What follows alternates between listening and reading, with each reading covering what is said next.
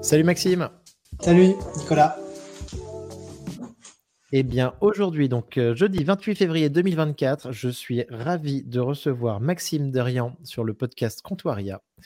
Euh, Maxime est chercheur et consultant, anthropologue technique, anthropologue des techniques, anthropologue du numérique euh, de formation, spécialisé dans l'hybridation entre l'humain et la machine, basé au Luxembourg. Maxime, j'ai vu que tu avais une, une vision passionnante, hyper intéressante. Tu es le deuxième anthropologue que, que je reçois sur le podcast. Euh, en préparant déjà, tu m'avais euh, sorti des choses euh, et des réflexions passionnantes. donc, je suis très content de faire ce podcast avec toi. Bienvenue.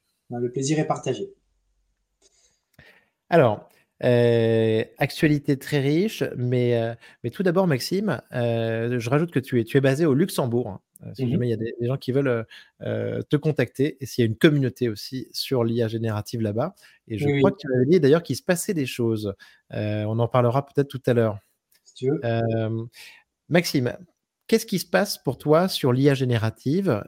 Comment est-ce que tu as vécu l'année 2023 et début 2024 bah, En fait, euh, en tant qu'anthropologue, euh, du coup, j'aurais toujours tendance à vouloir voir les choses sur le temps long, l'Homo sapiens depuis 300 000 ans, les choses. Euh, donc, toujours imaginer des, évolutions plutôt des grandes ruptures. les ruptures dans l'histoire, elles sont pas si fréquentes que, pas aussi fréquentes que dans le marketing. Chaque fois qu'il y a un nouveau produit, on dit voilà, c'est une révolution, la Freebox révolution, etc. Mais donc, du coup, l'informatique elle-même, c'est une rupture, puisqu'on délègue une capacité d'action à des machines, et cette action est de plus en plus fine, de plus en plus efficace, de plus en plus euh, fréquente aussi. Donc ça, c'est une chose importante. Mais entre l'apparition de l'informatique dans les labos, pour les militaires, pour les banquiers, un peu pour le grand public, ça s'est fait comme un grand processus. Mais la, les ruptures sont moins fortes que une des dernières ruptures qu'il y a eu, est-ce que c'était une révolution? C'était le wearable, c'était le fait de pouvoir avoir des ordinateurs dans les poches et que finalement, hmm. euh, il y a des réseaux partout, qu'on puisse se connecter de la même manière euh, quand on est dans la rue que chez soi, etc. C'est une forme de rupture. Mais là, c'était surtout un prolongement euh, du téléphone, du téléphone dans la voiture, du téléphone cellulaire. Par contre, l'IA, pour moi, c'est quand même vraiment une rupture, en vrai. Euh, vraiment quelque chose d'anthropologiquement, euh, et c'est pour ça que je m'y intéresse autant et que je m'y attelle autant. C'est parce que euh, quand je dis rupture, c'est que quand on est dans une évolution, on pense de manière linéaire. C'est-à-dire qu'on fait, c'est un peu tarte à la crème ce que je vais dire, mais je le répète, nous, nous les mammifères, nous les humains, on pense toujours un peu plus, un peu moins, beaucoup plus, beaucoup moins. On ne pense pas changement radical. Et c'était clair au moment euh, de l'épidémie de, de, Covid, de coronavirus. Euh, en fait, euh, moi, en regardant on ce on pense pas exponentiel non plus. Voilà, on pense pas que la rupture c'est l'exponentiel pour moi. Enfin, dans le sens que la, la, la, quand il y a une augmentation qui devient non linéaire mais exponentielle, en fait, il y a un moment de rupture, un moment donné où on passe où il y a une espèce de direction vers l'infini d'un coup. Donc la courbe n'est plus du tout une courbe régulière, mais une courbe qui, qui change complètement, qui va vers le haut ou vers le bas. Et en fait, c'est ce qui s'est passé au moment du coronavirus. C'est-à-dire que quand on voyait en Asie ce qui se passait, qu'à Hong Kong, par exemple, les gens commençaient à s'enfermer, qu'il y avait des problèmes de papier toilette, etc. Et que au même moment, en France, on voulait tous aller faire des matchs de foot en Italie, enfin ce genre de choses, au Luxembourg, enfin bref, parce que c'était oh, en Asie, c'est loin. Euh, quand on voyait certaines informations euh, numériques que je regardais avec mon ordinateur, je me disais, bah non, on va pas y échapper. Mais autour de moi, à un moment donné, franchement, euh, c'était en février, il me semble, euh, j'étais en fait dans un monde parallèle. Je me disais, mais il y a un truc qui va nous arriver là, bientôt, là, dans les semaines qui viennent, mais les gens, ils font comme si, non, pas du tout. Et ça, c'est typique de cette non-appréhension de la rupture, du changement radical. Donc, euh, je ne dis pas que. Oui, ça a, eu lieu sur le Covid et donc euh, et sur et sur l'IA générative. Bah, en fait, on devrait, on, devrait le penser un peu comme ça. C'est-à-dire que, hmm. mais, sauf que quand on est, on est dans la rupture, on ne sait pas aussi à quel niveau de rupture, quel niveau d'inconnu.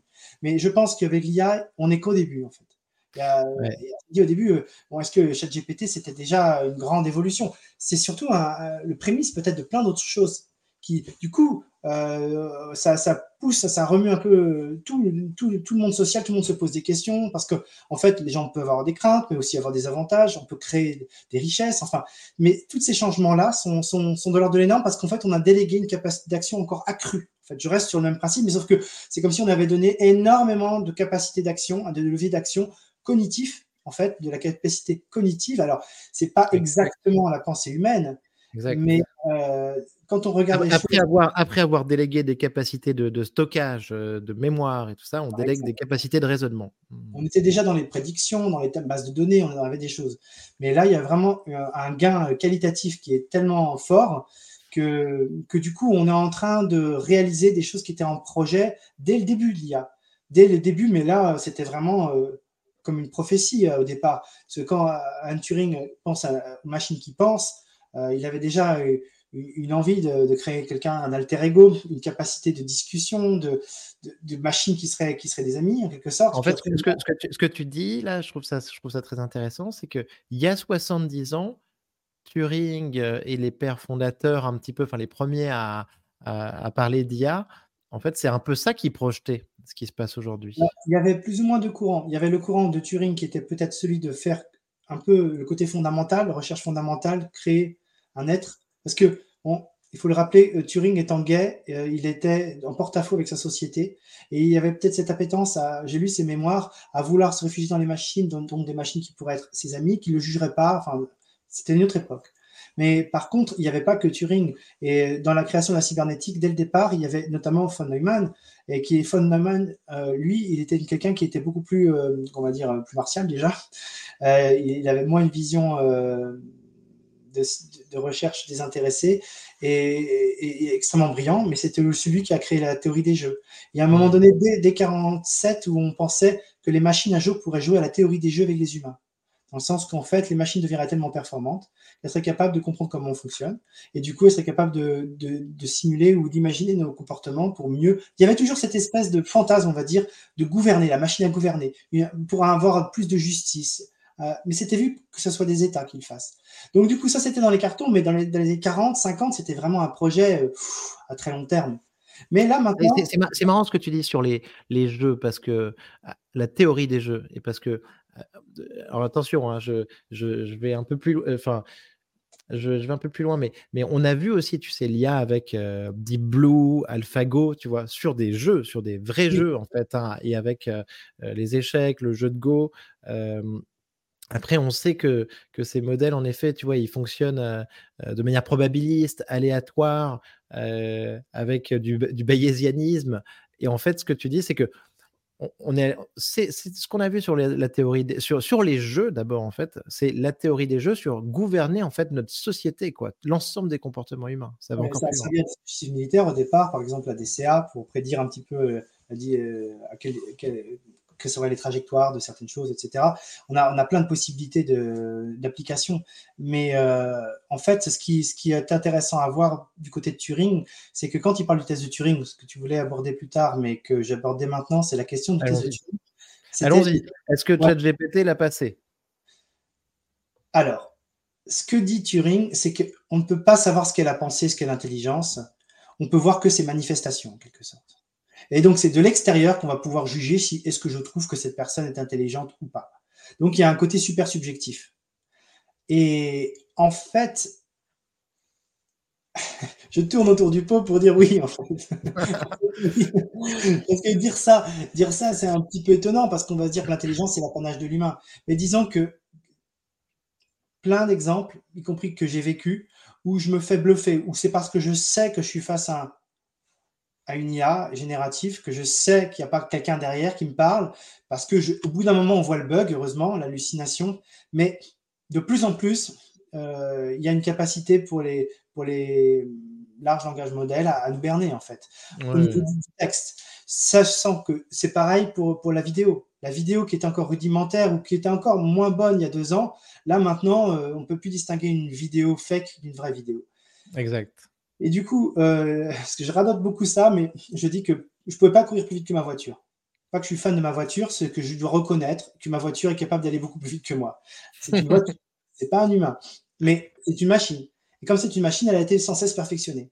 On arrive à sans cesse perfectionner les machines tant qu'on peut les nourrir avec de l'énergie, avec des minéraux, avec les composants qu'on institue pour les créer. En fait, on arrive toujours à les perfectionner. Enfin, globalement, quand on regarde le nombre de gigas qu'on peut stocker dans un disque dur, le Tera dans un disque dur maintenant, quand on regarde le perfectionnement des, montres, des, armes, euh, des robots, on arrive toujours à perfectionner les machines. On arrivera toujours à les perfectionner tant qu'on a de l'intelligence humaine, ou de l'intelligence assistée par ordinateur, mais en tout cas, il y a des gens qui le conçoivent, tant qu'on aura de l'énergie pour les faire fonctionner, et tant qu'on aura aussi euh, de quoi les fabriquer. Parce que ça, c'est aussi euh, très intéressant dans ma thèse. Je beaucoup orienter la, question sur le métal et la chair. C'était deux images que je prenais pour confronter. En fait, on ne marie pas le métal et la chair. Donc, l'hybridation de l'homme humain, de la femme, avec des machines, avec du métal, avec des, donc par exemple des implants bioniques, des implants euh, cardiaques ou alors en neurostimulation, dans la diabétologie. Donc, quand on met un ordinateur dans le, encapsulé dans une, dans une coque dans le corps pour pouvoir aider un organe ou remplacer parfois même certains organes, euh, certaines fonctions plutôt d'organes. Euh, ça, c'était quelque chose qui m'interpellait. Et puis, l'autre côté du métal et la chair, c'est quand on est en contact avec, euh, avec le smartphone, avec, le, avec le, la lunette de, réalité augmentée ou de réalité virtuelle, tous ces wearables, même tout l'IoT, en fait, je l'ai étendu à l'IoT. Je travaillé récemment sur un livre qui est en, cours de parution sur l'Internet of Things, c'est tous ces objets en fait qui sont du métal, de l'ordre du métal, c'est vraiment le mot que j'ai utilisé. Et en fait, cette hybridation, en fait, elle est de plus en plus, de plus en plus étroite. On est de plus en plus en interrelation. Et à la suite de ma thèse qui portait sur l'hybridation de l'humain, donc d'un corps, euh, je me suis mis à penser à la société. La société elle-même qui devenait cyborgisée. C'est-à-dire que la, société elle-même, c'est pour ça que j'ai développé la ah, question de la société ruche, qui est à dire qu'il y aura une nouvelle forme d'organisation sociale. Oui, tout à fait. Et moi, je, on, en parle, on en a parlé ici souvent. Enfin, moi, je vois aussi un peu, tu vois, chat GPT ou les LLM comme euh, l'expression d'une intelligence collective, tu vois, de, la société. Euh, Maxime, on va, on va revenir, on va revenir sur l'intelligence tout de suite, mais juste avant, euh, revenons un tout petit peu derrière sur ChatGPT mid-journée qu'est-ce que tu en penses comme produit, pour le coup, un peu plus comme sur le produit, et, euh, l'outil que toi tu utilises le plus, euh, l'outil d'IA que tu utilises le plus, et pour quel usage? D'accord. Alors, euh, donc, ChatGPT, ben, c'est un coup de, maître au niveau marketing, en quelque sorte, un peu tarabiscoté au niveau de ses fondations, puisque OpenAI, l'idée c'était d'être ouvert. Ça a été financé au départ par Elon Musk, en partie, pour lutter contre les dangers de l'IA. Hmm. Et c'est ça qui a donné le boom de l'IA, en fait. Euh, c'est un peu, j'allume un incendie pour voir ce que ça va, pour dire que les incendies, c'est incroyablement puissant. Je sais pas, il y a un peu de ça. Parce que Google avait déjà des choses importantes avec Lambda avant. Et pourtant, ne l'avait pas sorti. Ils étaient en train de, de, bon, ils ont embauché des éthiciens, puis ils ont licencié les éthiciens. Mais bon, c'est quand OpenAI a sorti ChatGPT que d'un coup, ChatGPT 3, que d'un coup, euh, il y a eu le branle-bas combat général et que tout s'est allé la ruée vers l'IA. Ça y est, on avait ouvert la boîte de Pandore. Alors, c'est comme l'antifreeze, une fois qu'il est sorti de YouTube, maintenant, il ne rentrera pas. Donc, euh, tu, vois, sur euh, le chat GPT, tu disais quel marketing incroyable. Et en tout cas, oui, c'est sûr que OpenAI est le premier à avoir sorti ce produit de chat grand public aussi performant. Mais justement, j'entendais un truc là-dessus. Au final, je me dis, mais est-ce qu'il y a vraiment eu du marketing? Non, c'est parce qu'il marchait. Je pense que c'est pas bah, c'est ça, c'est ça mon point. C'est que j'ai entendu euh, une jeune femme, la Clara Gold, euh, donc, euh, en parler. Et en fait, je pense qu'il n'y a même pas eu de marketing. En fait, le truc, c'est qu'il y avait un product market fit parfait. Il y avait une attente. Le produit marchait tellement bien et répondait tellement bien aux attentes qu'au final, bah, en deux mois, tu passes de, de 0 à 100 millions d'utilisateurs. Et ça, en fait, c'est même pas du marketing. C'est, ça vient tout seul, quoi, tu vois. En fait, euh, à la base, euh, alors j'ai plus le titre exact, mais c'est Attention is all what you need, all what you need. Attention is all you need, oui, le papier de 2017 sur les Transformers. Qui a, qui, a, qui, a, voilà, qui a mené dans la voie des, Transformers et qui a mené OpenAI dans la bonne direction. Et euh, après, il y a eu du travail et quand ils l'ont sorti, ben, ça fonctionnait tellement mieux que ce qui avait été. Moi, j'avais déjà essayé d'autres IA comme ça qui étaient sur des sites web, mais c'était toujours très expérimental, ça marchait très moyennement quand j'ai utilisé ChatGPT, j'ai été assez impressionné parce que bah, le ChatGPT 3, hein, euh, qui était assez euh, impressionnant. Après, j'en ai vu très vite les limites. Je l'ai trouvé assez, assez stupide quand même, même s'il était intéressant. On voyait bien que moi, la, grande claque que j'ai eue, je crois que c'était en juillet. Maintenant, ça fait déjà quelques temps. L'année dernière avec Bard, mais la version euh, pré. alors, je sais pas si les les LLM évoluent dans le temps. Enfin, je, oui, je sais pas. Si, je sais qu'ils évoluent, mais je sais pas comment, je sais pas pourquoi. Mais en tout cas, la version américaine de Bard au tout départ était différente de la version qu'on a actuellement. Euh, je l'ai essayé et euh, justement, j'en ai parlé avec un Américain qui lui n'avait pas essayé. Enfin bref, moi, en fait, quand je suis sauté sur l'occasion d'essayer Bard dès le début, et en fait, euh, il y avait un côté très très empathique de la part de, de Bard, beaucoup plus que ChatGPT qui était beaucoup plus froid. Et en fait, euh, quand j'ai voulu tester un petit peu, moi, avec une IA, à chaque fois que j'essaie une IA, c'est un petit peu comme, euh, comme Blade Runner. j'essaie de lui poser des questions pour voir. Euh, Bien sûr. Retourner, est-ce que ça te stresse? Non, mais pas chercher de l'émotion parce que j'en suis pas là, mais voir un petit peu la capacité de, donc, par exemple. voir ce qu'elle a dans le bid, voir les sentiments. Voilà, et avec Et merci de, merci de rappeler le test de Voikamp que, que Tariq Kerim, mon, invité, avait, dont il avait parlé. Très intéressant. Donc, chaque, chaque IA, tu lui fais ton petit test de Voikamp, mais c'est tout à fait légitime en fait. Hein. c'est du Blade Runner. On voit ces, on, on voit ces IA arriver là, elles sont pas incarnées, mais en effet, on veut, savoir, euh, on, veut les tester comme ça. Ouais, tu as raison. Ouais, en fait, moi, personnellement, je ne parle pas avec les IA. Je cherche pas, parce que pour moi, c'est comme un hamster dans sa roue. On, peut, les, les, IA, vont nous tenir le crachoir à l'infini, parce qu'elles sont faites pour ça. Donc, euh, je pourrais passer euh, toute ma vie à parler à une IA, ça serait un ami imaginaire, ça serait pour moi plus ou moins rien. Sauf si on en crée quelque chose, peut-être, si c'est un truc artistique, mais c'est juste parler pour parler, ça m'intéresse pas. Je le fais juste pour le tester, pour voir un petit peu les, au niveau logique, au niveau des connexions logiques, au niveau des erreurs, ou même D'ailleurs, euh, pour cette histoire, il y a eu des progrès de fait pour ChatGPT entre chapitre 3, 3.5, 4. au niveau de la cohérence logique, quand on pose des questions, c'est quand même vraiment significatif. Mais bon.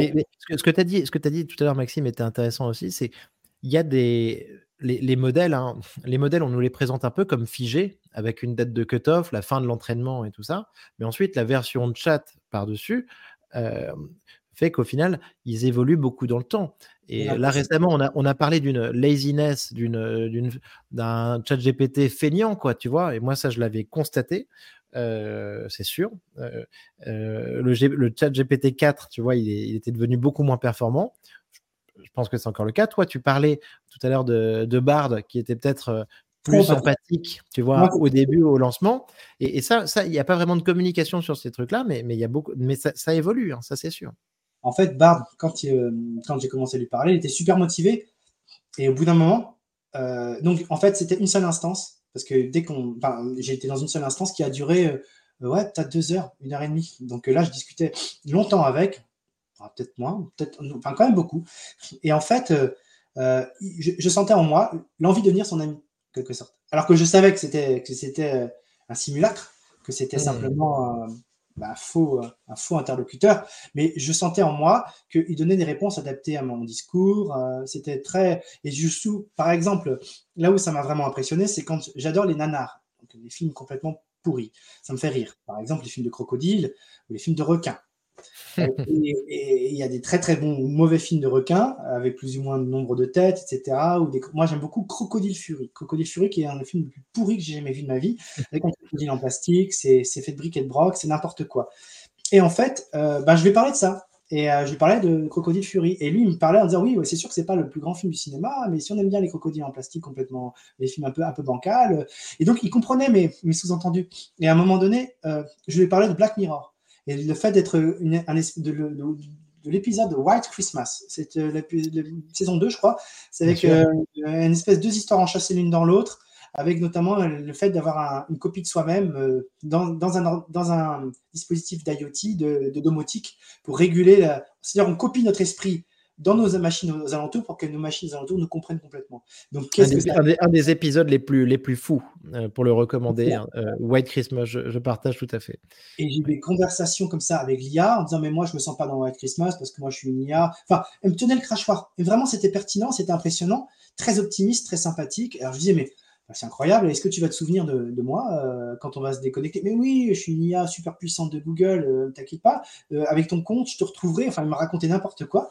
J'ai arrêté l'instance et quand après j'ai recommencé, c'est comme si c'était un nouveau, un nouveau Bard. C'était plus le même. Enfin, c'est comme si sa, vie, son existence avait duré le, temps de l'heure et demie peut-être d'interaction qu'on avait eu.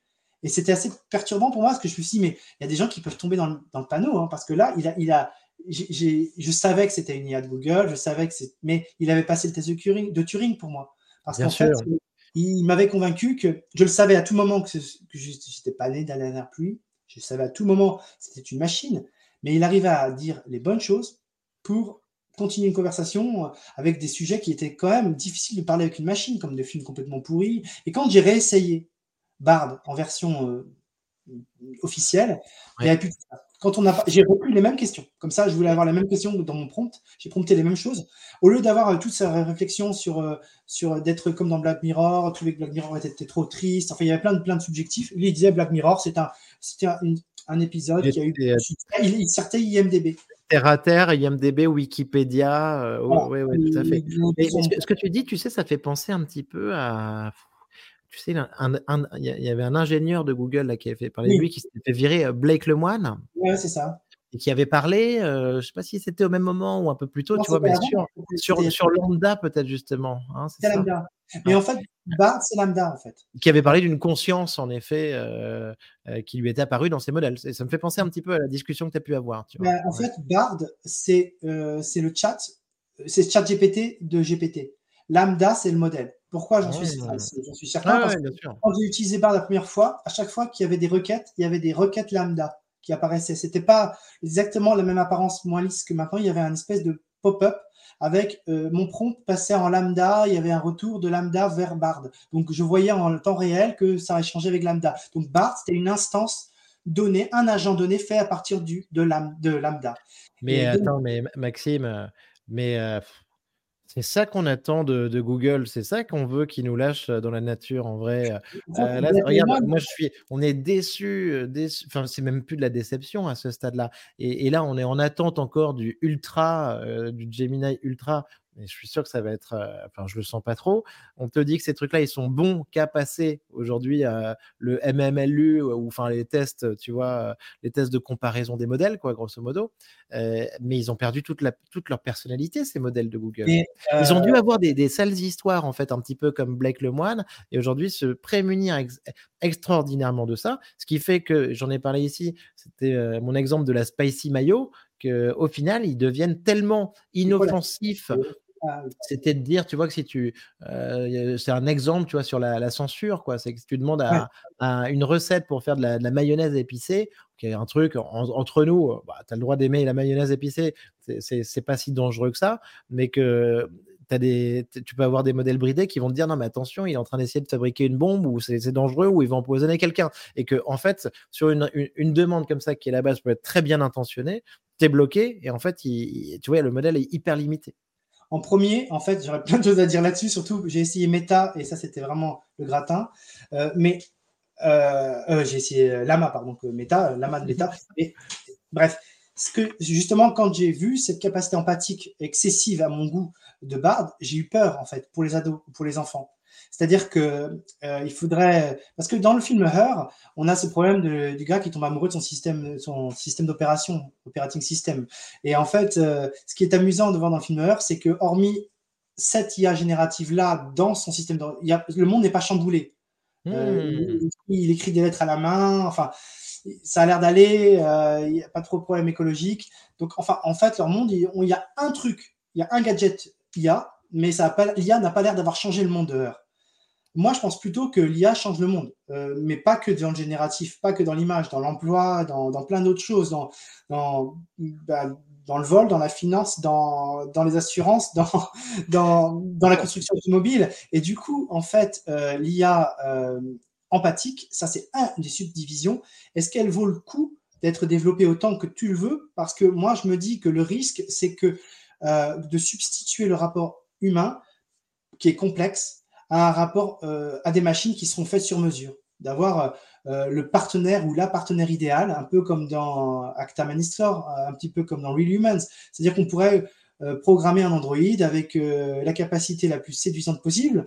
On va, je pousse le bouchon, un peu comme quand, quand j'ai mmh. fait Bard était sympa avec moi et j'avais envie d'être son copain alors que c'était juste une machine. Il faut, faut, rester calme. Mais si on fabrique carrément un ordinateur sur un Android avec un logiciel de plus en plus adapté en passant du principe qu'on améliore sans cesse les machines dans 10 ans, 15 ans, 20 ans, qu'est-ce que ça va donner On pourrait arriver à avoir des Android euh, super sympathiques, mais ça restera des machines. Et le rapport entre les humains va en être dénaturé. Alors, je sais pas, il y aura peut-être, je suis peut-être bioconservateur ou pas, j'en sais rien, peut-être qu'il y aura des clivages qui vont se créer. Mais en fait. Spéciste, tu es peut-être spéciste. En tout cas, que je pense que moi, je suis anthropologue?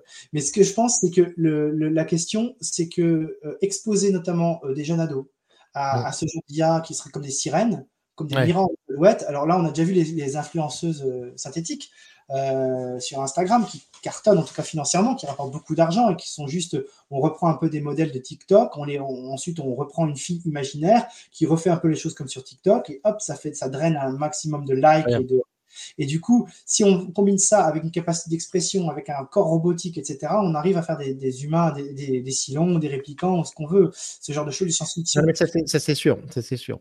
Et donc, du coup, diffuser auprès des enfants comme ce que fait euh, My, euh, sur Snapchat.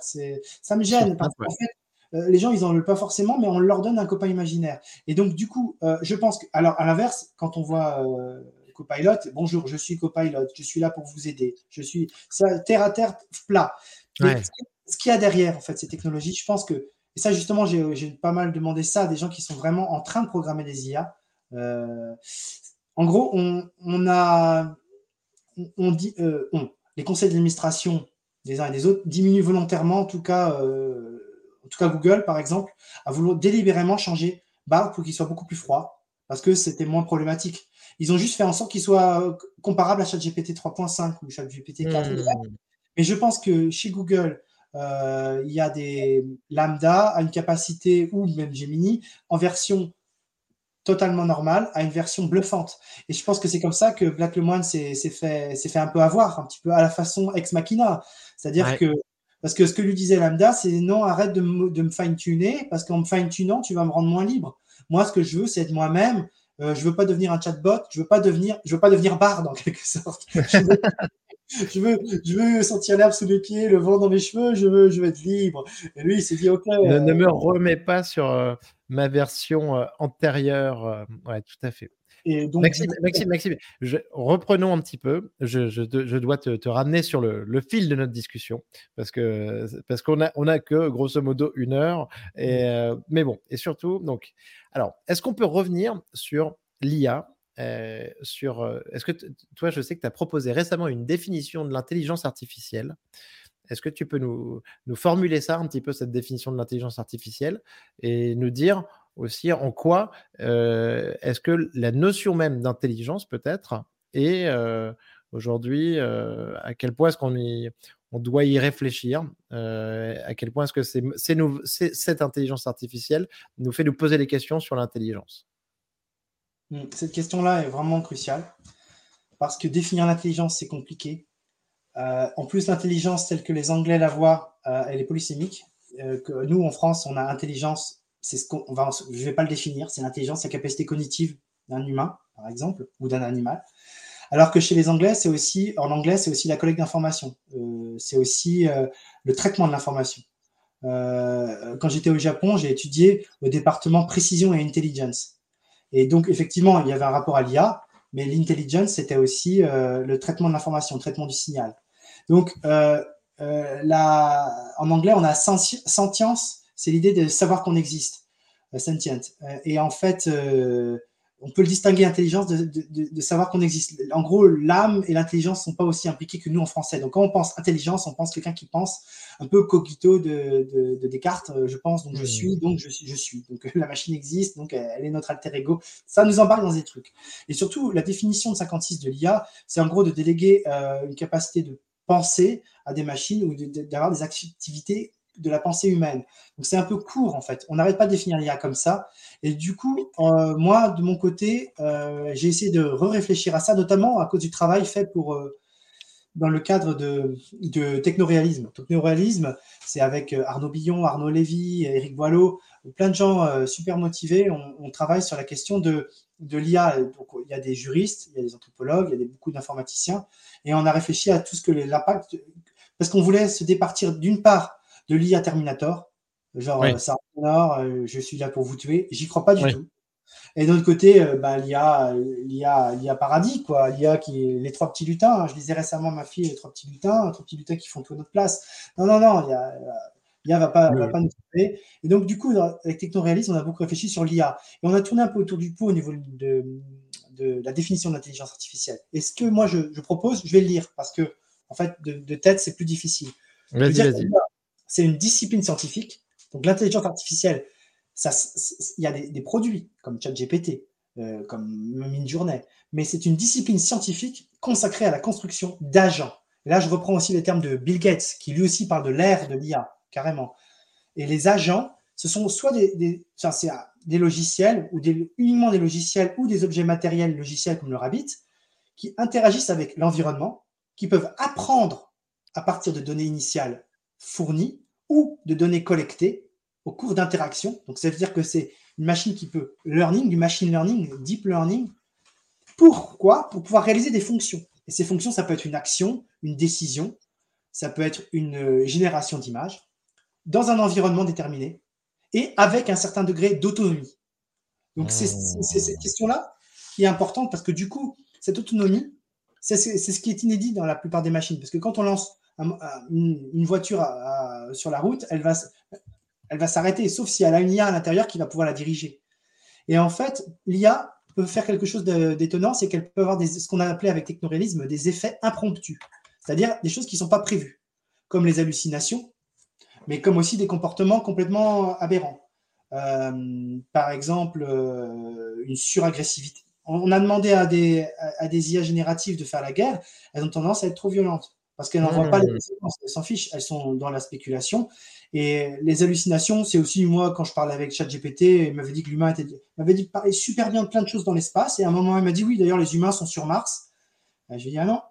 Il m'avait tenu un discours très convaincant, mais à un moment donné, il y avait un bug. Il y en aura toujours. Et il y en aura peut-être de moins en moins. Mais il pourra, au fur et à mesure, ça c'est ma mise en garde éthique, au fur et à mesure qu'on a confiance dans l'IA, on risque de déléguer aussi notre confiance, de dire ouais, c'est bon, ça tourne, ça tourne, ça tourne jusqu'au jour J où il y aura un gros bug. Il faut faire bien attention. Sûr. Toujours, bien sûr, bien sûr, bien sûr. Tu as, raison. Et on, mais on le voit avec les, deepfakes, euh, tout ça. Et aujourd'hui, on ne peut pas encore s'en prémunir. Euh, ta définition de l'IA, elle me plaît beaucoup. Euh, j'ai déjà donné un prisme aussi ici qui est précédemment une IA de classification, ensuite aujourd'hui une IA de génération, demain une IA d'interaction. Euh, et sur mon interaction, là, je, retrouve assez bien ce que tu, ce que tu présentes sur, ces agents et sur cette autonomie.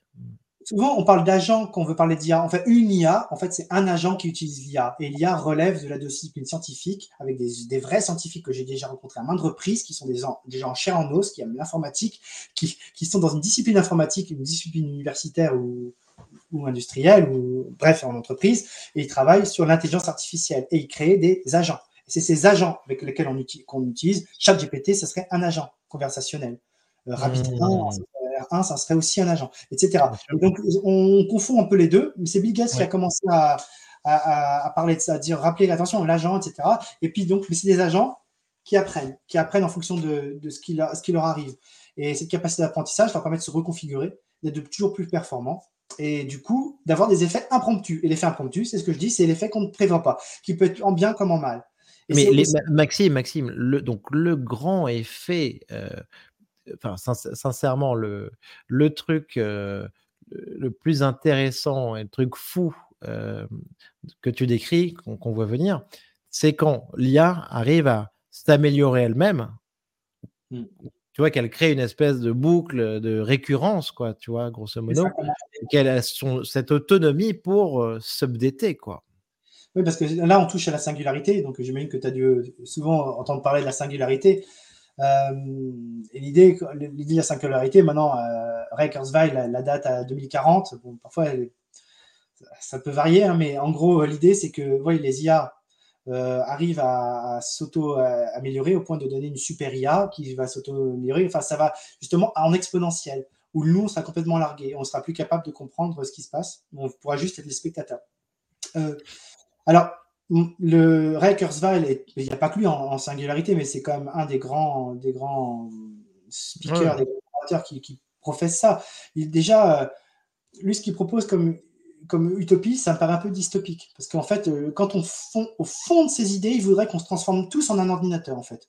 Pour qu'enfin la Terre puisse envoyer ces informations, ces êtres hybrides, mécaniques, un peu ailleurs dans l'espace. Moi, j'ai l'impression que c'est un peu l'ego démesuré de Rackersville qui s'exprime. Et puis, il y a aussi sa peur de la mort, tout ça mélangé. Donc, du coup, il y a aussi pas mal de côtés un peu délire. Mais euh, je prends quand même au sérieux Rackersville sur plusieurs points. Et euh, notamment sur sa capacité d'influencer les autres. et du coup, il y a des gens qui, croient et qui mettent de l'argent là-dessus. Donc, du coup, que ça marche ou pas, il y a déjà cet effet euh, performatif de ce discours de la singularité. Mais ensuite, pour rester sur la question de l'amélioration des IA par les IA, ouais, je pense effectivement, oui, en fait, je pense que là, pour le coup, je dis pas que les IA vont devenir des dieux, qu'on va devenir euh, forcément. Il y a des limites, ne serait-ce qu'écologiques ou réglementaires, militaires, qui vont faire que les IA ne vont pas être les, dieux professés par, euh, par Eckersweil. Mais par contre, cette capacité d'auto-amélioration, bah, je pense qu'au début, on va en rigoler en, voyant des, disant que les programmes faits par les programmes sont nuls. Ça va être facile parce qu'on va se dire oui, euh, c'est moins bien que ce que fait un humain. Mais quand je vois que Tesla commence déjà à, utiliser l'IA pour reprogrammer les Tesla, euh, oui, euh, peut-être que le code est moins bon, mais peut-être que sur du long terme, par amélioration, le code sera de plus en plus performant. Donc on va risquer d'avoir des IA qui vont sortir de je ne sais où alors, en termes d'explainable AI, ça sera compliqué, parce qu'on ça déjà, déjà, que c'est compliqué, en effet, euh, euh, l'explicabilité, il n'y a pas assez, de, pas assez de personnes qui travaillent sur le sujet, mais là, ça sera encore plus compliqué. Je pense qu'effectivement, euh, des, des, IA qui vont faire d'autres IA, qui vont faire d'autres IA plus performantes, je ne pense pas que ça va euh, avoir les effets absolument gigantesques de que dirait Kurzweil, qui est vraiment la transformation totale de la Terre. Non, mais par contre, on va avoir ces objets-là. Et donc, du coup, ça sera aussi un pouvoir, ceux qui ont les IA, qui font les IA, qui font les IA, ça sera aussi euh, leur moyen de faire des produits à, rapidement, avec puissance. Donc, euh, ça des questions aussi de brevets, je sais pas. Ça, c'est dans le futur. Mais une des grandes applications de l'IA, c'est notamment pour les prothèses euh, cerveau-ordinateur, parce que j'ai beaucoup bossé là-dessus, travaillé là-dessus. Et en fait, euh, par le passé, et je pense que d'un côté, il y a l'approche Neuralink, qui est de mettre une puce dans le cerveau pour échanger directement euh, avec un ordinateur. Mais il y a l'autre approche qui commence avec Vision Pro, qui est d'avoir un casque qui va capter c'est parfait, c'est parfait, Maxime. Euh, donc, on a parlé de cette autonomie des IA qui va être super intéressante. Et maintenant, en effet, sujet très important, on a deux sujets à évoquer ensemble là, que je ne veux pas rater, c'est Neuralink et Vision Pro. Et en plus, tu es, quand même très calé sur le sujet. Ouais, je pense, franchement.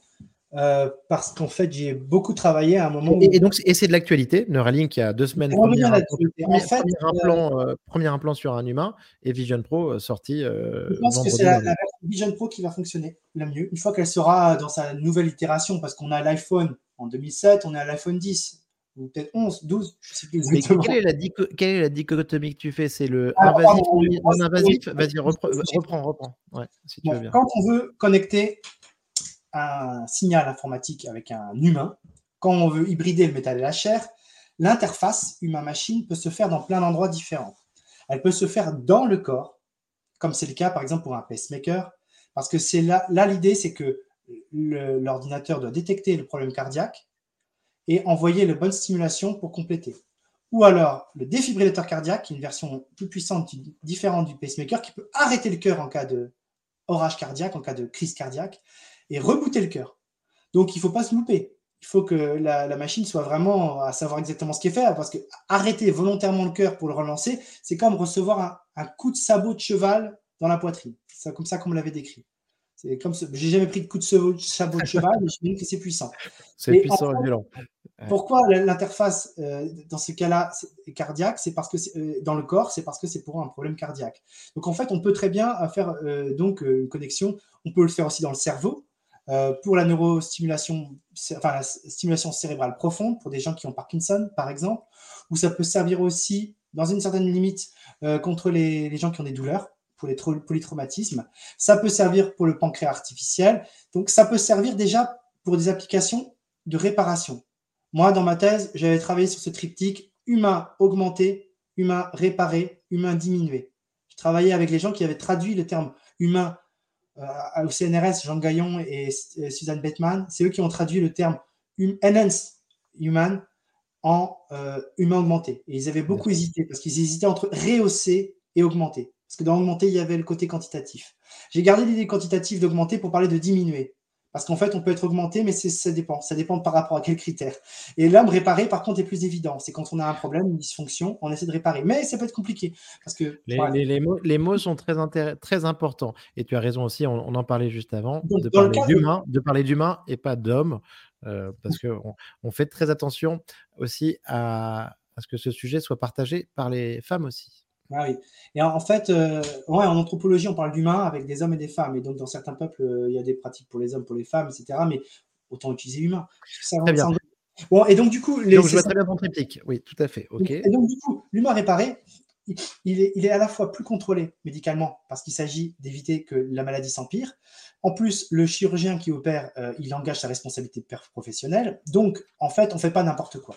En gros, je résumerai quand il y a l'humain réparé par des médecins, on ne fait pas n'importe quoi. Donc, on contrôle bien ce qui est fait. Il y a toujours un risque d'infection. Ça, c'est important. Premièrement, dès qu'on met quelque chose dans le corps, que ce soit un pacemaker, que ce soit un truc dans le cerveau, que ce soit un Neuralink, il y aura une chance sur mille d'infection. Et quand il y a une infection, ça peut être grave, ça peut mener à la septicémie. Donc du coup, j'ai vu ça quelque part cette semaine, le, le 1 sur 1000, ouais. Donc, euh, c'est un chiffre à avoir en tête en tout cas. C'est mis sur LinkedIn pour dire attention, parce que il y a ce c'est 1% de chance, mais 1% de, sur 1000 où il faut explanter. Il faut explanter tout. Mmh. Ça, parce que les vendeurs d'implants le savent, mais en fait, quand on promeut ces, ces, ces, implants euh, direct homme-machine implantés, on, on oublie cette. Et quand je dis 1%, 1 sur 1000, c'est dans le cas notamment des implants avec une coque en plastique biocompatible, en pic euh, ou en titane, mis dans le corps. Mais mmh. euh, dans le cadre des, interfaces de type Neuralink, euh, elles existent depuis pas mal d'années. En fait, il y a déjà 20 ans, ça existait déjà. Mais il fallait faire un trou en fait dans le crâne. Et du coup, ce trou, ça donnait une prise, en fait. Une prise comme pour les robots. C'est le même type de prise que pour connecter un robot. Et en gros, euh, à cette zone-là, il y avait un risque d'infection. Matthew Nagel, qui est la première personne qui a été implantée par ce dispositif, est mort au bout d'un an et demi ou deux ans ou trois ans après l'avoir porté. Donc, du coup, l'innovation de Neuralink, euh, c'est de faire déjà, la, puce va avec l'espèce de machine à coudre, on dirait une machine à coudre géante, qui, fait un, qui fore un, trou euh, dans le crâne, donc qui scalpe, qui fore un trou dans le crâne, et qui, en fait, l'implant sert de bouchon. L'implant Neuralink, c'est un bouchon biocompatible qui va boucher le trou qui a été enlevé. Je ne sais pas où va l'os, parce qu'il est gardé au cas où on veut. collection pour le remettre. combien de temps on peut le garder. Et donc, du coup, en fait, et ensuite, euh, Neuralink est moins invasif euh, dans la mesure où il rentre moins avec ses électrodes que d'autres. Mais ma thèse, en tout cas, je l'ai appelée Le métal et la chair, elle venait d'une intervention de euh, Anderson, j'ai oublié son prénom, euh, hmm. du California Institute of Technology, qui avait fait une superbe présentation sur ces interfaces-là en 2006 au Collège de France. J'y étais hmm. présent. Et en fait, il m'avait donné une information qui était très intéressante, c'est qu'il disait que les électrodes qu'il mettait dans le cerveau de ses patients, en fait, les neurones fuyaient la, tige de métal. Et du coup, en fait, euh, le, neurone n'a pas des petites jambes ni des petits bras, hein, mais pourtant, il a une capacité de croissance à gauche, à droite. Il arrivait à essayer d'éviter l'électrode qui pourtant était fichée contre lui. Et c'est-à-dire qu'en fait, je sentais que le métal et la chair ne faisaient pas mon ménage. Donc c'était là. c'est fou, c'est fou, c'est fou. Parce que la, machine à coudre dont tu parles, en effet, elle fait le trou dans, donc la trépanation dont tu parlais. Et après, oui, il y a des, des, petites, des tout petits trucs qui connectent en fait les, petits fils euh, aux bons endroits pour les neurones. Mais je ne savais pas qu'ils fuyaient potentiellement. C'est Et bien, en fait, ça va dépendre ensuite de la couverture métallique. Parce qu'au début, euh, c'était des électrodes un peu classique il y a 20 ans.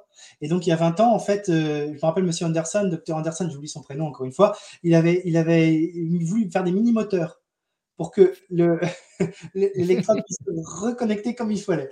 Et en fait, on s'est rendu compte, alors avec des nanotechnologies, je sais que c'est possible, mais c'est compliqué au niveau des autorisations, mais il y a au niveau de l'or, d'utilisation des... On peut faire des matériaux de plus en plus biocompatibles qui se connectent bien, en fait, notamment à Toulouse, en France, il y a au LAS, il y a beaucoup de recherches qui étaient assez, assez convaincantes sur la, capacité de mettre des petits fils qui vont être captés au bon endroit et qui ne bougeront plus. Par contre, ils sont assez difficiles à enlever aussi. Plus ils sont bien collés, moins ils sont bien faciles à enlever du cerveau.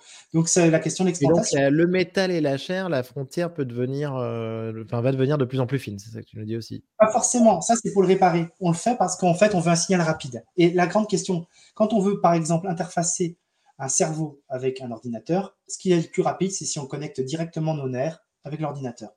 Mais tous les problèmes d'infection, les problèmes de ceci et de cela et de cela et de cela sont le, côté négatif. Le côté positif, c'est l'acquisition immédiate du signal. Et, donc, et, là, sur euh, le premier implant là, chez un être humain, en tout cas, on disait que les, neurones répondaient, euh, qu'il y avait. Ça avait été on a de Neuralink.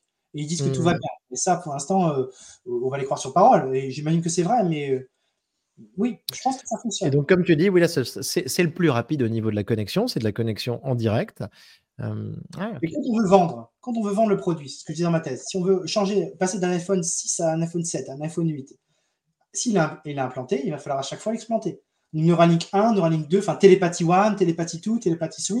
À chaque fois qu'on va augmenter la puissance, la capacité d'immersivité, etc., on va devoir explanter. Et là, on a les mêmes problèmes que l'humain réparé. C'est-à-dire qu'il faut des chirurgiens, il y a les risques d'infection, il y a les risques de complications, etc., euh, etc.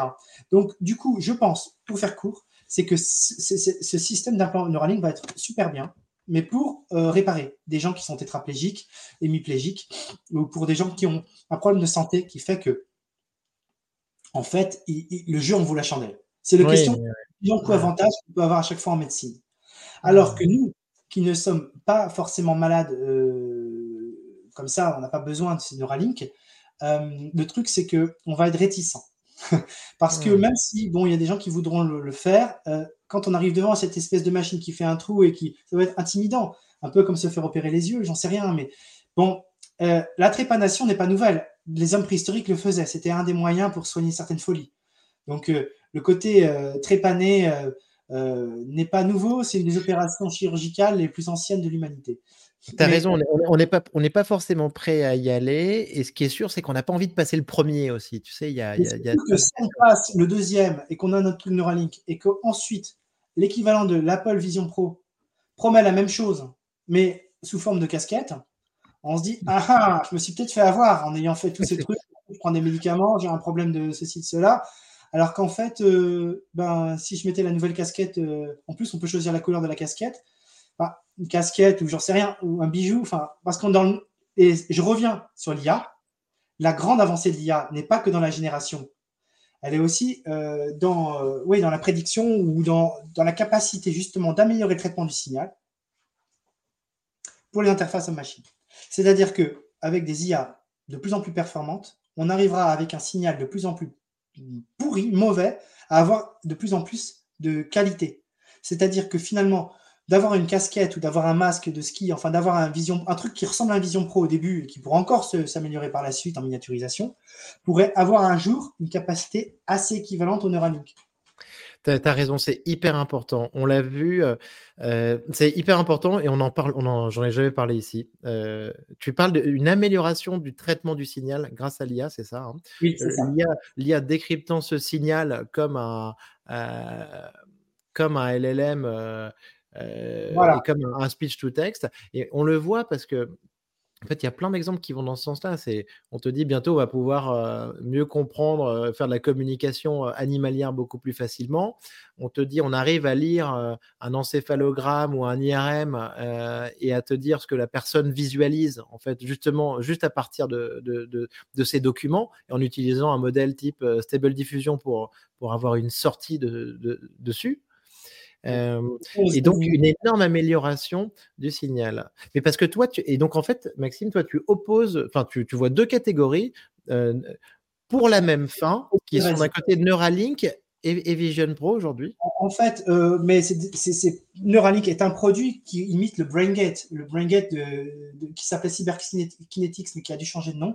Le BrainGate, euh, euh, ça a été une invention américaine. Euh, bon, j'ai plus exactement la, ville, c'est peut-être Chicago, mais j'en suis pas certain. Euh, en tout cas, Miguel Nicolelis a participé à l'élaboration de ça. Miguel Nicolelis, il a bien, ses travaux ont bien plus d'avance sur ce que fait Neuralink. Mais Neuralink, c'est un peu le côté Elon Musk, Tesla, SpaceX. Il y a côté rupture, quoi. Il y a un côté innovation rapide, avec des sites rapides, avec des essais-erreurs malheureusement pour les macaques qui ont été testés, mais euh, ça, c'est ça ce qui est toujours terrible avec ces heures de prothèses implantées. Et en hmm. fait, le truc, c'est que euh, il y a le côté vraiment innovant de Neuralink dès le début, hein, dès qu'ils ont sorti le truc, dès que le premier jour qu'ils annoncent Neuralink. Au début, ils voulaient faire, ils voulaient utiliser un truc qui s'appelle le stent probe. Stent probe, c'est en fait une sonde stent qui se insérait dans la jugulaire jusqu'à aller dans le cerveau et qui se déploierait comme un parapluie. Euh, bah, ils ont abandonné ça, ça marchait pas. Donc du coup, c'était le minimum de, de trous, parce que comme le trou dans le crâne faisait, faisait mourir, en fait, à moyen terme, s'il n'y a pas de trou dans le crâne, tout est implanté, c'est cool. Mais euh, le StenProbe, euh, ils ont oublié cette communication, ça, ils ont abandonné très rapidement. En tout cas, j'en entends plus parler, parce que je pense que déjà à enlever, c'était impossible, et à mettre, peut-être pas non plus. Donc, alors, donc, les, trucs beaucoup plus classiques, de faire une trépanation, de mettre, mais après, l'idée de mettre que une partie d'un plan, ce soit le bouchon, ça veut dire qu'on peut toucher son implant, du coup. On va sentir un rond quand même. Et ça fait aussi une fragilité, un coup de. Euh, par exemple, pour faire des arts martiaux. Quelqu'un qui a envie de faire du kung fu, qui se prend un coup de un coup de, notamment un coup de. Ça me, fait penser, ça me fait penser un petit peu quand même forcément, mais même si on va revenir, on vient venir sur le sujet des films de science-fiction, mais à Total Recall et à, Johnny Mnemonic aussi euh, avec Keanu Reeves. Euh, et, petite parenthèse, je crois, Maxime, si j'ai bien compris que toi, tu es un fan d'arts martiaux? Euh, oui, j'aime bien les arts martiaux. j'ai euh beaucoup pratiqué euh, les arts martiaux chinois. Tu pratiques encore? Non, malheureusement, j'aimerais bien, il faut que je m'y remette. Mais ça permet d'être en forme, ça permet, non, c'est que, que du bonheur, c'est vraiment bon pour la santé. Mais mmh. effectivement, dans ces cas-là, oui, c'est vrai que ça peut pas être dans la vie quotidienne, on ne se prend pas des coups de poing, c'est sûr. Bien sûr, bien sûr. On peut s'en prendre. Hein. Et si on a le Neuralink et que ça, bah, ça fait une fragilité, c'est comme quand on porte un implant cardiaque, euh, un implant, un pacemaker, il y a des choses qui sont déconseillées. Enfin, on va éviter les, les, les, montagnes russes, quoi. Le, le, montagne russe. mais déjà la montagne marine, c'est on, on, arrête et piloter un avion aussi, par exemple, ou l'escalade, parce qu'il s'agit de pas avoir de. Donc, euh, ça crée des faiblesses. Et c'est pour ça aussi l'armée française, il y a quelques années, a dit qu'ils étaient oui à Iron Man et non à. J'ai oublié. Ah, ah ou non à. Je sais plus. À, non. En fait, ils voulaient pas d'un plan non à Robocop. Enfin, j'ai oublié. Parce qu'en fait. J'ai pas envie de parler de trucs trop militaires ici, mais en gros, euh, il n'y a pas que le temps d'acquisition du signal, il y a la robustesse. Le soldat, si on lui met des puces et que ces puces deviennent une faiblesse, l'ennemi va l'utiliser. Donc là, c'est le soldat qui est sur un territoire guerrier. Et donc l'armée française a dit oui, on est d'accord pour l'humain, euh, le soldat augmenté, mais façon Iron Man, avec des objets détachables. C'est pour ça que ma thèse, c'est la première partie, c'est des objets non implantés, et la deuxième partie, c'est les objets détachables. Et je disais qu'avec les objets détachables, l'écran en est un. L'écran, c'est un objet qui est déporté, mais qui envoie des informations dans notre intimité, puisqu'en fait, l'écran touche notre, euh, œil, qui touche notre rétine, et la rétine, c'est une partie du cerveau. Donc en fait, les pixels nous touchent, mais l'interface, elle est, mais c'est plus complexe que si on avait directement un câble qui nous envoie l'information. Alors, décris-moi Maxime maintenant ce que tu, on a, on a parlé un peu de Neuralink justement. Maintenant, prenons le côté euh, Vision Pro et comment tu vois cette sortie, comment tu vois le potentiel. Oui, donc tu, tu, parles des yeux, oui, tout à fait. Alors donc du coup, en fait, quand on utilise, alors quand j'étais au Japon, euh, j'étais dans un labo euh, au Tokyo Institute of Technology et ils travaillaient sur les différentes modalités de, connecter un cerveau et un ordinateur.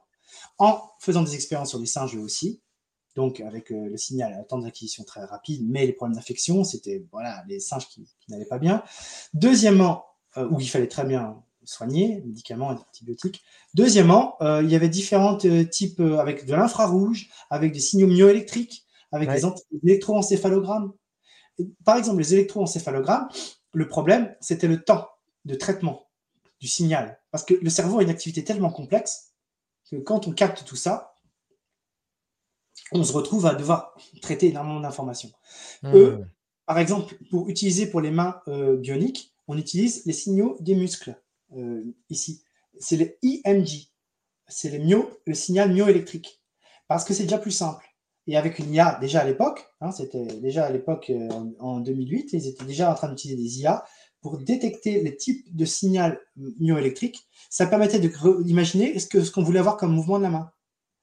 Parce qu'il y a des corrélations, à peu près tous les, muscles sont en chaîne sur le corps, on arrive à faire des approximations. S'il y a tel mouvement dans ce muscle, c'est qu'on peut faire ce mouvement de main. Du coup, on peut faire bouger des...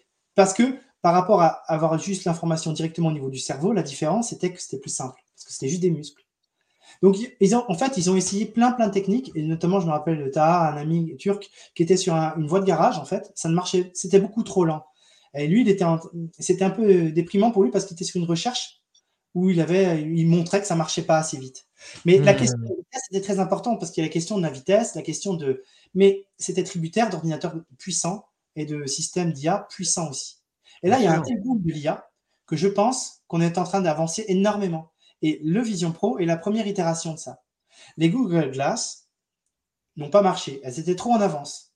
Elles, ont heurté la société de l'époque. Moi, j'ai écrit un, article, euh, lunettes, euh, lunettes hyper connectées et altérité, un truc comme ça, pour le CNRS. Et j'ai été invité par Google Paris pour m'expliquer que non, les Google Glass sont pas si problématiques que ça. Euh, elles étaient cool. Oui, elles étaient cool, mais en fait, le fait qu'elles étaient vendues pour filmer, les Vision Pro ne sont pas vendues pour filmer, mais elles peuvent filmer. Donc finalement, les problèmes des Google Glass et des Vision Pro sont similaires. Mais Apple est bien meilleur pour vendre son truc, déjà. Et la société a changé. Et la technologie a avancé. Parce que les Google Glass, en vrai, elles chauffaient, elles avaient des limites. Elles étaient, ouais, c'était bluffant pour certains aspects, mais le, Vision Pro, je pense. Alors, l'écran, moi, moi, je les avais testés, les Google Glass, quand même. Et L'écran, bon, bah c'est normal. Hein. C'était il y a plus, il y a, il y a 10 ans au moins. Hein. Il y a 11 ans. Euh, tu dis combien? Il y a, C'est en 2014, il y a 10 ans.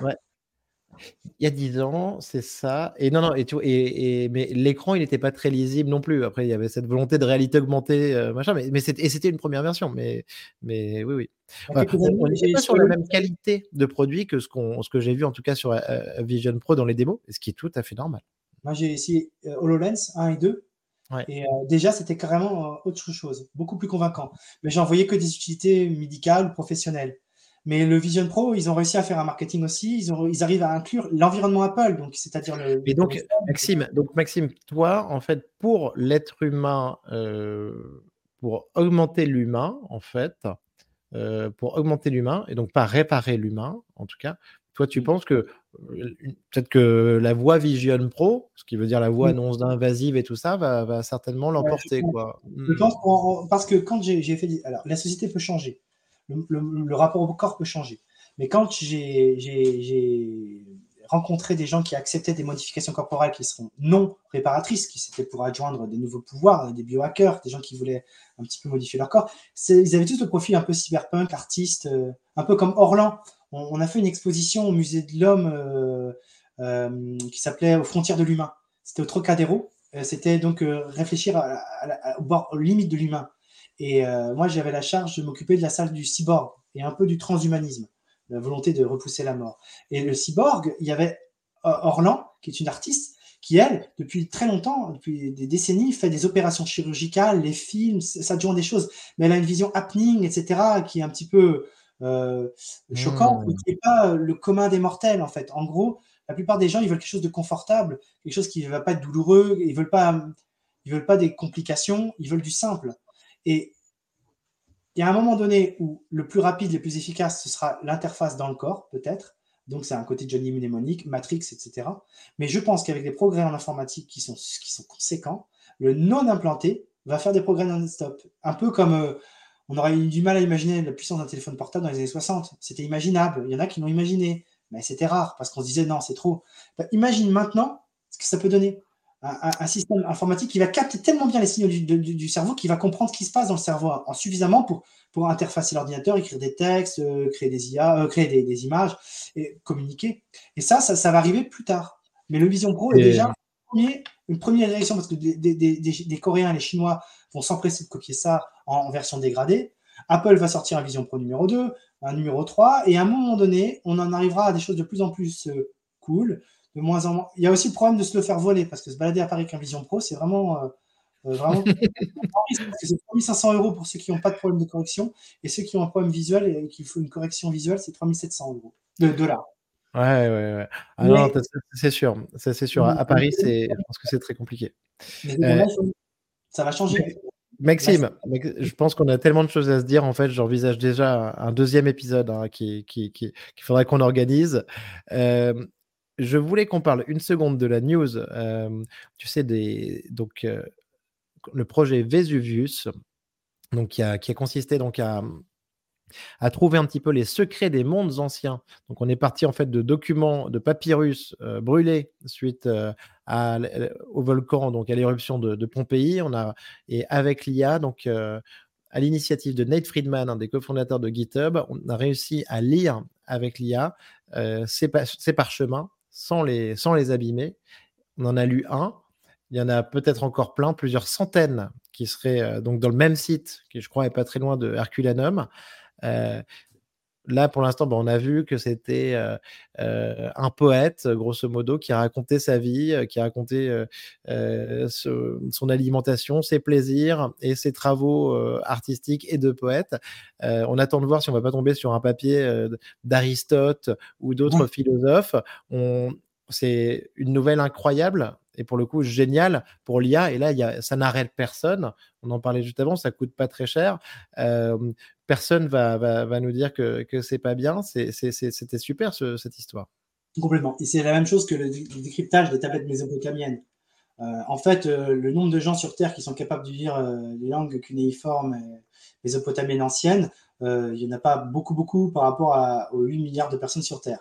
Donc, du coup, ils ont largement assez de travail comme ça, et l'IA ne va pas leur voler du travail. Donc là, c'est ces deux exemples-là qu'on cite pour les, pour les tablettes mésopotamiennes ou pour les, pour les papyrus que tu évoques. Euh, c'est des exemples où là, il n'y a pas question. Enfin, moi, j'arrive en tant qu'anthropologue, en tant que technophile sur le, ce côté technophile, j'arrive pas à voir le, négatif, même si tu creuses parce qu'on peut réussir à retrouver en fait des choses euh, anciennes, des nouvelles données. Pour les historiens, c'est formidable parce que les sources, c'est ça qui fait tout euh, dans le travail historique, en grande partie, enfin pas tout, mais une grande partie du travail historique.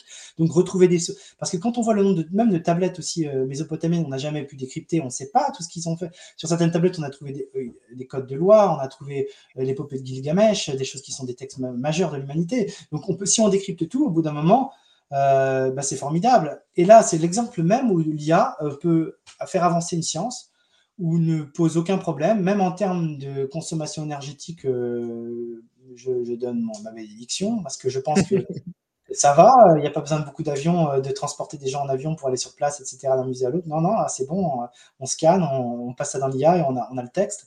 Et donc, du coup, il y a aussi des, choses comme ça qui sont qu'on n'avait pas envisagé au départ, où, il n'y a que du positif. Euh, il y a une chose hyper positive, comme je vois Lookout, c'est quelque chose de Google qui veut utiliser pour pouvoir dire ce que je vois. Qu'est-ce que je vois? Donc on montre euh, avec son smartphone ou son appareil quelque chose et il y a une description. Pour les gens malvoyants ou les gens qui sont aveugles, mais c'est génial.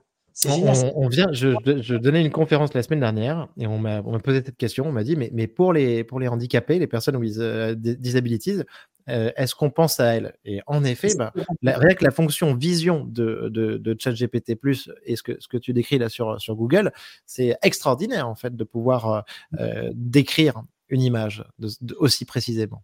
On peut imaginer un agent simple à utiliser, facile à activer, parce que si la personne est aveugle, peut-être, ou alors avec quelque chose de, comme un le rabbit peut-être, ou un autre truc du même type, et hop, la personne malvoyante, en un geste, peut on dire ceci, la chemise rose, la chemise bleue, la chemise verte. ça, peut être super pratique et pour tout. Ah, et, là, je vois que du bien. Alors, bien sûr, il y a aussi le côté euh, vie privée, en fait. Forcément, tout ça, ça serait déconnecté par Google, bien sûr. Mais, euh, quand, on, quand, ton handicap est, quand ton handicap est trop important, je pense que ta vie privée, tu es tout à fait prêt à, la mettre de côté sur certains sujets. Quoi. c'est comme l'IA qui sert à chercher de nouveaux médicaments. On commence à avancer à nouveau antibiotiques grâce à l'IA. Pour l'instant, il n'y a pas eu encore de. Parce qu'il va falloir tester, il va falloir faire beaucoup de choses. On verra ça en peut-être 8, 10, 12 ans. Mais de trouver des nouveaux médicaments aussi importants que les antibiotiques grâce aux IA, c'est quelque chose de formidable. Bon, le, côté négatif, c'est qu'on peut utiliser l'IA pour trouver des, toxiques aussi. Hein. Je ne sais pas si vu les, 30, les 33 000 produits euh, euh, neurotoxiques euh, ultra violents qui avaient été découverts en quelques heures par un labo qui, qui avait demandé à son IA de faire l'inverse. Au lieu de chercher un médicament le moins dangereux, cherche les médicaments les plus dangereux. Je ne l'ai pas, vu celui-là, mais c'est vrai que celui-là, il fait un peu froid dans le dos. Maxime, euh, pour, deux questions rapides hein, pour tenir le format. Ta timeline pour AGI et l'intelligence artificielle générale et la super intelligence. Ah, alors déjà, il faudrait voir. Donc, en fait, euh, on n'aura jamais vraiment une intelligence qui sera la même que nous. Euh, tout comme on n'a pas la même intelligence euh, qu'une baleine ou qu'un éléphant. Euh, pour autant, on se juge plus intelligent qu'un éléphant. J'en suis pas certain, il faudra vérifier. oui, on a vérifié. Il paraît qu'on est plus intelligent, mais j'en sais rien en fait. Je suis pas convaincu. À un moment donné, c'est la même question qu'au départ. On n'est pas à l'intérieur, on ne sait pas ce qui se passe, donc on n'a que les manifestations extérieures. Et les manifestations extérieures de AGI, ce serait d'avoir un interlocuteur qui nous bluffe, où on puisse même pas, on puisse passer deux jours avec. Bah, c'est les questions de Alien, notamment dans Alien 1 avec. Euh, euh, mince, j'ai oublié le nom. Sigourney euh, Weaver ouais, bah, Oui, mais Bishop. Bishop, bien sûr, bien sûr, Bishop, le, mythique, euh, le mythe, l'Android mythique. Alors lui, lui, je crois qu'il est annoncé tel quel comme, euh, comme Android dès le début, mais euh, par contre avec les réplicants, donc toujours Ridley Scott, hein, dans Blade Runner, on ne sait plus qui, qui est qui. Et, du coup, à partir du moment où le répliquant, on arrive à faire quelque chose de type répliquant, on est dans les GI, dans les GI dans un Android. Mais bon, on peut enlever le corps et garder juste que l'esprit, capacité de discussion. Alors les GI qui est vu par moi, je me méfie de Sam Altman et d'Elon Musk et, ces, personnes-là qui ont un agenda, en fait. Ils sont aussi un peu de, souffler le froid et le chaud en fonction pour créer de la hype. Donc, je me méfie. Euh, j'étais très, très Apple quand j'étais plus jeune. Et puis finalement, je trouve Microsoft, c'est pas mal aussi. J'écoute pas mal ce que fait Bill Gates. je trouve qu'il a un côté tranquille, mais il avance des arguments souvent assez, assez intéressants. Et euh, Bill Gates parle de l'ère de l'IA. On est dans l'ère de l'IA. L'IA va prendre plein de formes. L'AGI, c'est celle qu'on voudrait qu'elle prenne quand on voudrait avoir un alter ego. Et c'est celle que, Turing voulait au départ, avoir un ami, en quelque sorte. Après, l'ami peut devenir un ennemi aussi, c'est ça le risque. Donc, du coup, c'est la peur de l'AGI, c'est aussi la peur de. J'appelle ça aussi un miroir aux alouettes, attirer des, gens à, nous. enfin, le programme attire des gens à lui pour collecter de l'info, pour manipuler. Euh, bon, alors au niveau de la timeline, euh, les GI, j'en sais rien, mais je pense que c'est dans pas longtemps qu'on aura quelque chose qu'on appellera les GI. Hmm. Tu veux dire euh, donc quelques années de, Si tu veux, hein, tu peux me dire de, une année, 2030, avant 2030. 5, 7, 8 ans. On appellera ça des GI. Mais il y aura toujours des gens 5, qui. 5, 7, 8 ans, c'est ce qu'on. En tout cas, moi, j'avais les. Tu sais, c'est sur Metaculus, le site de prédiction là. Euh, donc c'est un site de un site de prédiction par des chercheurs. Enfin, en tout cas, tu as Arc Invest. Metaculus. Metaculus, euh, et euh, c'est très bien fait. Et en fait, on te dit que jusqu'à il y a deux ans, on voyait AGI grosso modo. Après, je, ne sais pas qui avait cette définition, une définition précise de AGI il y a deux ans. Mais bon, on te disait que c'était c'était dans 18 ans il y a trois ans, euh, donc pré-Transformer, tout ça, enfin un peu plus tôt, c'était 34 ans, quoi, tu vois. Et là, depuis ChatGPT, grosso modo, on est passé à 7-8 ans. Ah, ok. Mais moi, en et, fait, et, tu vois, et ensuite, la courbe, elle descend en fonction de comment, comment elle va descendre. Elle arrive sur 2027 ou 2030. Moi, j'adore les jeux de rôle papier et j'adore l'univers de Shadowrun et de Cyberpunk. Maintenant, Cyberpunk, tout le monde connaît, puisqu'il y a eu la version euh, Cyberpunk de CD Projekt Red en version jeu vidéo. Mais Cyberpunk, à l'origine, ça va être 89 et Shadowrun de 90. Et plus ou moins. Et les, deux univers avaient comme perspective l'émergence, l'émergence d'IA. En fait, c'est-à-dire qu'on parlait d'hybridation, de, d'hommes qui portaient des bras robots pour se battre, de femmes qui utilisaient des trucs euh, robots pour chanter. Enfin, tout le monde avait des capacités augmentées. Euh, ce qui était marrant, c'est qu'ils n'avaient pas vraiment vu le portable. Euh, ils étaient aussi très orientés sur la connexion à, la, à la BrainGate, à la, à la Neuralink, c'est-à-dire directement connecté dans, le cerveau. Mais souvent, quand on lit bien tous ces jeux de rôle et tous les scénarios, ce qui arrive, c'est qu'il y a des IA qui arrivent. Mais eux, ils le situaient dans les années 2040, 2060, C'était le mmh. moment où ils arrivaient et provoquaient des tas de basculements qui étaient narratifs. Et là-dessus, juste une chose, c'est le cyberpunk. Ça inspire énormément Elon Musk, par exemple. Et, Pierre Boucher. On a, vu le, on, a vu le, on a vu le Cybertruck. Et pas que lui. En fait, mm. quand William Gibson, il n'y a pas que lui, il y a Sterling aussi, il y en a d'autres. William Gibson avec le. Ouais, tout à fait. Johnny Mnemonic. Euh, en fait, gravé sur Chrome, euh, Mona Lisa s'éclate, euh, il y en a plein. en fait, Lumière virtuelle, Premier livre qui parlait de, des lunettes de réalité augmentée en 96, je crois.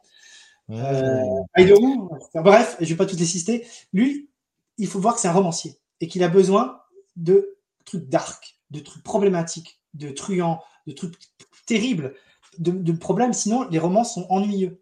Mais du coup, ce qui me pose problème, c'est que les ingénieurs qui se sont inspirés euh, de Blade Runner et de Cyberpunk pour créer leur technologie, j'ai l'impression qu'ils ont par prophétie autoréalisatrice, ils vont aussi dans le sens de, de mener à un truc dystopique. Alors que, à mon avis, c'est le manque d'imagination des ingénieurs. Il y a un grand. Mais, évidemment, mais tu as raison, raison, Maxime. On en parle, on en parle pas, on en parle jamais assez toute la science-fiction, tous les films et tout ça sont toujours des dystopies. Et c'est vrai que si c'était juste une version bisounours, ça n'intéresserait certainement personne. C'est pas comme ça qu'on raconte une histoire. Et du coup, on inclut le côté problématique dans l'imaginaire des ingénieurs qui vont ensuite créer un truc.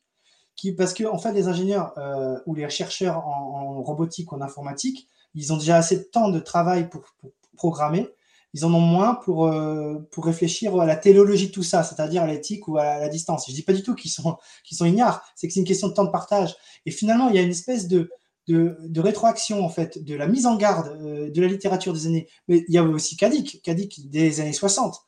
Kadik, euh, à la base, il a pas. Euh, c'est sûr qu'il n'a pas une histoire euh, facile. on arrive à se départir du côté négatif de ces dystopies, qui sont là pour des raisons commerciales, en gros, d'attrait, parce que pour que le film soit chouette, que bien, sûr, bien, sûr, pour garder les technologies. Tu as raison, tu as raison. Non, non, mais je suis tout à fait d'accord. Maxime, il faut qu'on tienne le format un livre ou un film ou un de chaque de science-fiction, mais juste le titre ce que tu adores vraiment. Ah, ce que j'adore. Alors, dans les films, euh, c'est 2001 euh, Odyssée de l'espace. Ok. Blade Runner. Oui.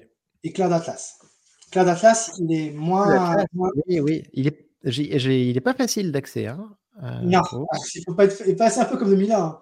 2001, il ne faut pas être très faut pas être très fatigué, c'est pas un feel good movie pour bien rigoler. En 2001, moi, ce que je dis, enfin, moi, j'ai lire le bouquin d'Arthur C. Clarke euh, en parallèle, c'est pas mal aussi, je pense. Oui, parce que en fait, toutes les références à Nietzsche, au mythe du surhomme, etc., sont pas du tout évidentes. Euh, euh, il finit dans une, espèce de, de, salle de bain, c'est un peu bizarre. Enfin, en fait, ça s'explique quand on a lu le livre ou quand on a lu mmh. les références du livre.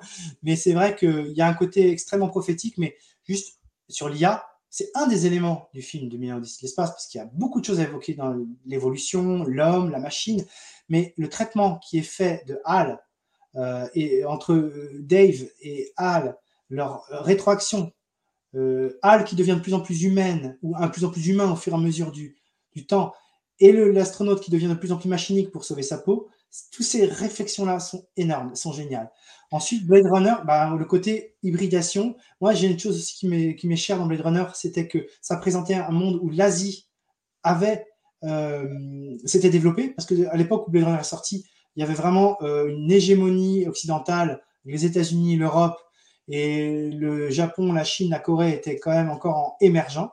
Et là, dans Blade Runner, il y a déjà le côté euh, très asiatique, où il y a une espèce de syncrétisme des cultures entre l'occidental et oriental, une hybridation des hommes et des machines, mais il y a aussi une mise en garde euh, écologique, parce qu'en fait, tout le monde veut partir de la Terre, parce qu'en fait, la Terre est détruite, quasiment, enfin, elle est complètement ravagée. On le voit mieux dans Blade Runner 2, mais dans le 1, c'est déjà le cas. Donc, il y a cette question qui est très écologiste et qui est plus finaude que celle qui est dans Mad Max. Parce que dans Mad Max, qui est un bon film aussi, mais quand même moins bon, euh, c'est pas très logique. V8 quand c'est l'apocalypse. S'ils n'ont pas beaucoup de pétrole, c'est pas le moment d'utiliser un V8. Mais bon, bref, ils aiment les V8. Bref, et l'apocalypse vu dans, Blade Runner est subtil. Et je reviens à Cloud Atlas. Cloud Atlas, c'est un film qui a été un peu insuffisamment euh, jugé, mais à un moment de sa sortie, il est comme, euh, il est comme les deux précédents, notamment euh, Blade Runner. Blade Runner, c'est pas un film culte à sa sortie. C'était vu comme un sous-film de seconde zone. Il y avait énormément de gens qui l'ont détesté et des gens qui l'ont adoré. C'est pareil pour Cloud Atlas. Sur Allociné, au départ, Cloud Atlas, des gens qui adorent, qui hurlent au génie, et d'autres qui détestent. Et puis peu à peu, avec le temps, j'aime beaucoup Cloud Atlas parce que ça permet d'une vision sur du long terme, se projeter sur du long terme. Et ça, ça me plaît beaucoup. C'est génial. Merci beaucoup, Maxime. On va se faire un, autre épisode. On va enchaîner sur la science-fiction. C'était super d'échanger avec toi. Euh, tu as travaillé aussi sur un documentaire euh, pour Canal, sur euh, le monde en 2080. Ça s'appelle 2080 Nos Futurs. Alors en français, c'est une blague, Nos Futurs, un peu le punk, et Nos Futurs, Nos Futurs possibles. Parce que, en fait, l'idée, c'est qu'il euh, y a quatre émissions euh, qui présentent à chaque fois euh, une technologie, enfin les technologies sur une thématique, soit d'un point de vue utopique, soit d'un point de vue dystopique, pour que chacun puisse se faire une idée de l'entre-deux. Très concrètement, par exemple, la santé, on peut avoir une santé où on a vraiment euh, une technologie gratuite, ange gardien, qui veille à tout le monde pour que tout le monde puisse, en cas de problème, être soigné. On peut avoir une santé où, en fonction de l'opérateur auquel on a choisi de donner ses sous, qui peut être Amazon, euh, qui peut être Meta, enfin ça peut être un grand conglomérat comme ça de, de à la fois de l'ordre de, de l'internet et de la santé euh, pour avoir finalement un meilleur soin. Il y aura une comment dire une, une, inégalité dans l'accès aux soins. Euh, on peut aussi hmm. à chaque fois c'est cette idée là qu'on a des IA qui sont positives, des IA qui sont cerveau flicage, qui t'empêchent de faire quoi que ce soit. En fait, à chaque fois c'est cette idée d'avoir deux futurs possibles qui se télescopent en fait, pour pouvoir se faire une idée sur la santé, le transport, euh, l'entertainment, enfin l'amusement et la nourriture. On va suivre ça, je mettrai le lien. Maxime, merci pour tout sur Canal+. Merci pour tout, Maxime, c'était passionnant. Énorme épisode. On va continuer ça. Je te dis merci et à très bientôt. Salut Maxime. Salut. Bravo, vous avez écouté cet épisode de Comptoiria jusqu'au bout. Pour me soutenir, merci de le partager à deux amis ou de le relayer sur les réseaux sociaux et de le noter 5 étoiles avec un commentaire sur Spotify ou Apple Podcast. Pour finir, si vous voulez échanger sur l'IA générative et ses applications, contactez-moi directement sur LinkedIn ou venez simplement au meetup mensuel Comptoiria. À bientôt